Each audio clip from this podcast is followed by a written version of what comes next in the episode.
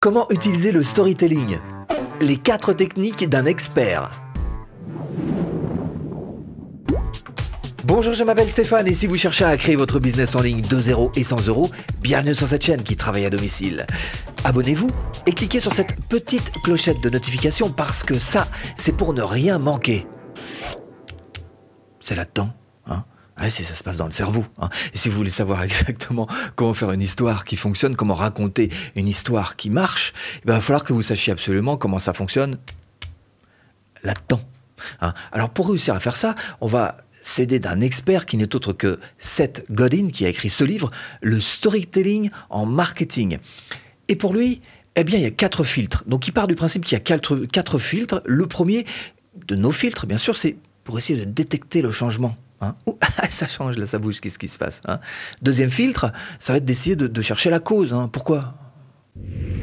Troisième filtre, ça va être de dresser quelques hypothèses. Ah bah ça doit être parce que... Euh, et puis dernier filtre, le quatrième, c'est de tirer une conclusion ferme et définitive sur laquelle on pourra s'appuyer. Donc maintenant qu'on sait un petit peu mieux comment ça fonctionne, là-dedans, eh ben, la question c'est qu'est-ce qu'on va pouvoir faire Donc soyez ah, aux aguets, évidemment. si vous voulez aller plus loin, c'est-à-dire carrément vivre de votre chaîne YouTube, eh bien ce que je vous propose, c'est vite, très très vite. Il va falloir juger très très vite. Hein. On a besoin de ça, porter un jugement très très vite. Pourquoi Parce un petit peu aiguisé dans cette botte de foin. À bientôt. On a tendance à regarder très très euh, rapidement autour de nous s'il n'y a pas un danger, un danger pour survivre. Effectivement, hein, c'est marqué là, très très loin. Donc c'est la première chose qui est importante, c'est de porter un jugement vite. Et ça, ça nous donne une première impression.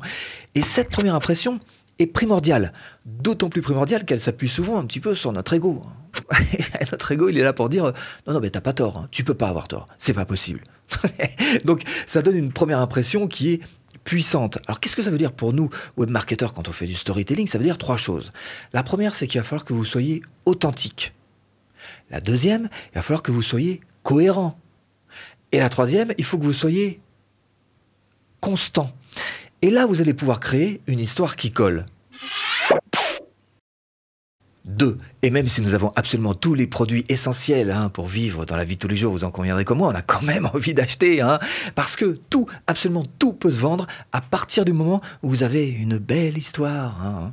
Parce que l'idée, c'est de réussir à proposer avant tout que la personne se sente en possession du produit, posséder le produit est beaucoup plus important que d'essayer d'en vendre les, fonctionnalités. Hein. Alors qu'est-ce que ça veut dire pour nous, webmarketeurs, encore une fois?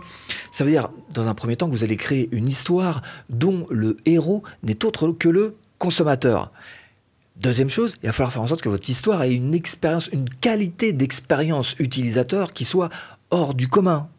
Une histoire qui soit en fait à vivre plutôt qu'une histoire à prouver. Troisième technique, selon cette Godine, de storytelling, il va s'agir de susciter l'intérêt. Parce que selon lui, il vaut mieux avoir une bonne petite histoire qui circule naturellement toute seule qu'un gros budget de communication, hein, genre le 20h de TF1. Hein. Ça pas les moyens, hein. non, non plus. Donc notre rôle de webmarketeur, deux choses. Premier rôle, ça va être de se de se distinguer, de, se, de, sortir la tête de l'eau, d'être remarquable, de se faire remarquer. Quoi. Parce qu'en fait, il y a tellement d'infos, tellement de choses qui se passent sur Internet que c'est difficile de sortir. Hein, ça existe, hein, voilà. Première chose.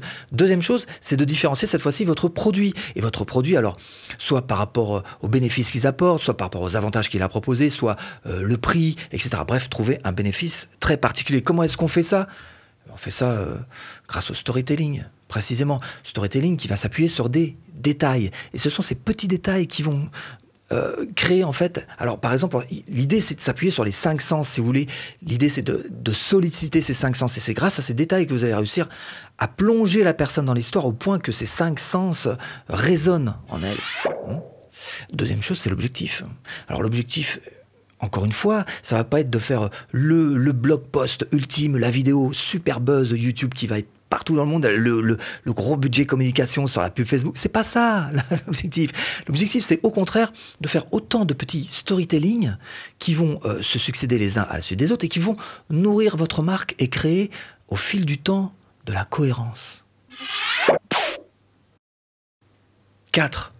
Quoi raconter? Quoi raconter dans notre storytelling? Bah, Des choses simples, des choses simples comme réussir, être beau, gagner de l'argent, Puis surtout, être intelligent. ah, il avait le sens de, du storytelling, hein, Balavoine. Alors, vous, concrètement, ça veut dire qu'il va pas falloir que vous disiez que votre produit, ah, bah, il fait ça, il fait ça, t'as vu, mon produit fait ça, hein, t'as vu, hein.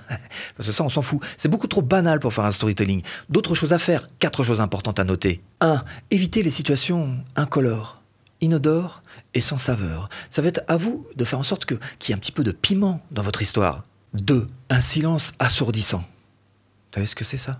C'est ce qu'on appelle un oxymore. Et les oxymores, ça marche super bien, ça capte l'attention dans un storytelling. Alors par exemple, euh, euh, un investissement éthique. 3. Une bonne histoire, ça va pouvoir se répéter en une phrase. Combien est-ce que vous avez vu de films avec des, scénarios compliqués de, de, bandits qui courent après des... on n'arrive plus à dire qu'est-ce que c'est l'histoire, tellement c'est compliqué. Hein Il y en a même quelques-uns qu'on lâche en plein milieu parce que c'est bon...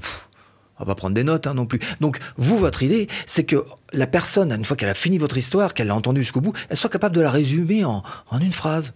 4. Hmm. Se distinguer. Et il y a deux manières de se distinguer. Soit vous êtes le premier, et c'est pas facile d'être le premier, un hein. premier sur sa niche, le meilleur ou quoi. Même Mike Tyson, hein, il a fini au tapis. Voilà. Euh, soit vous êtes euh, différent.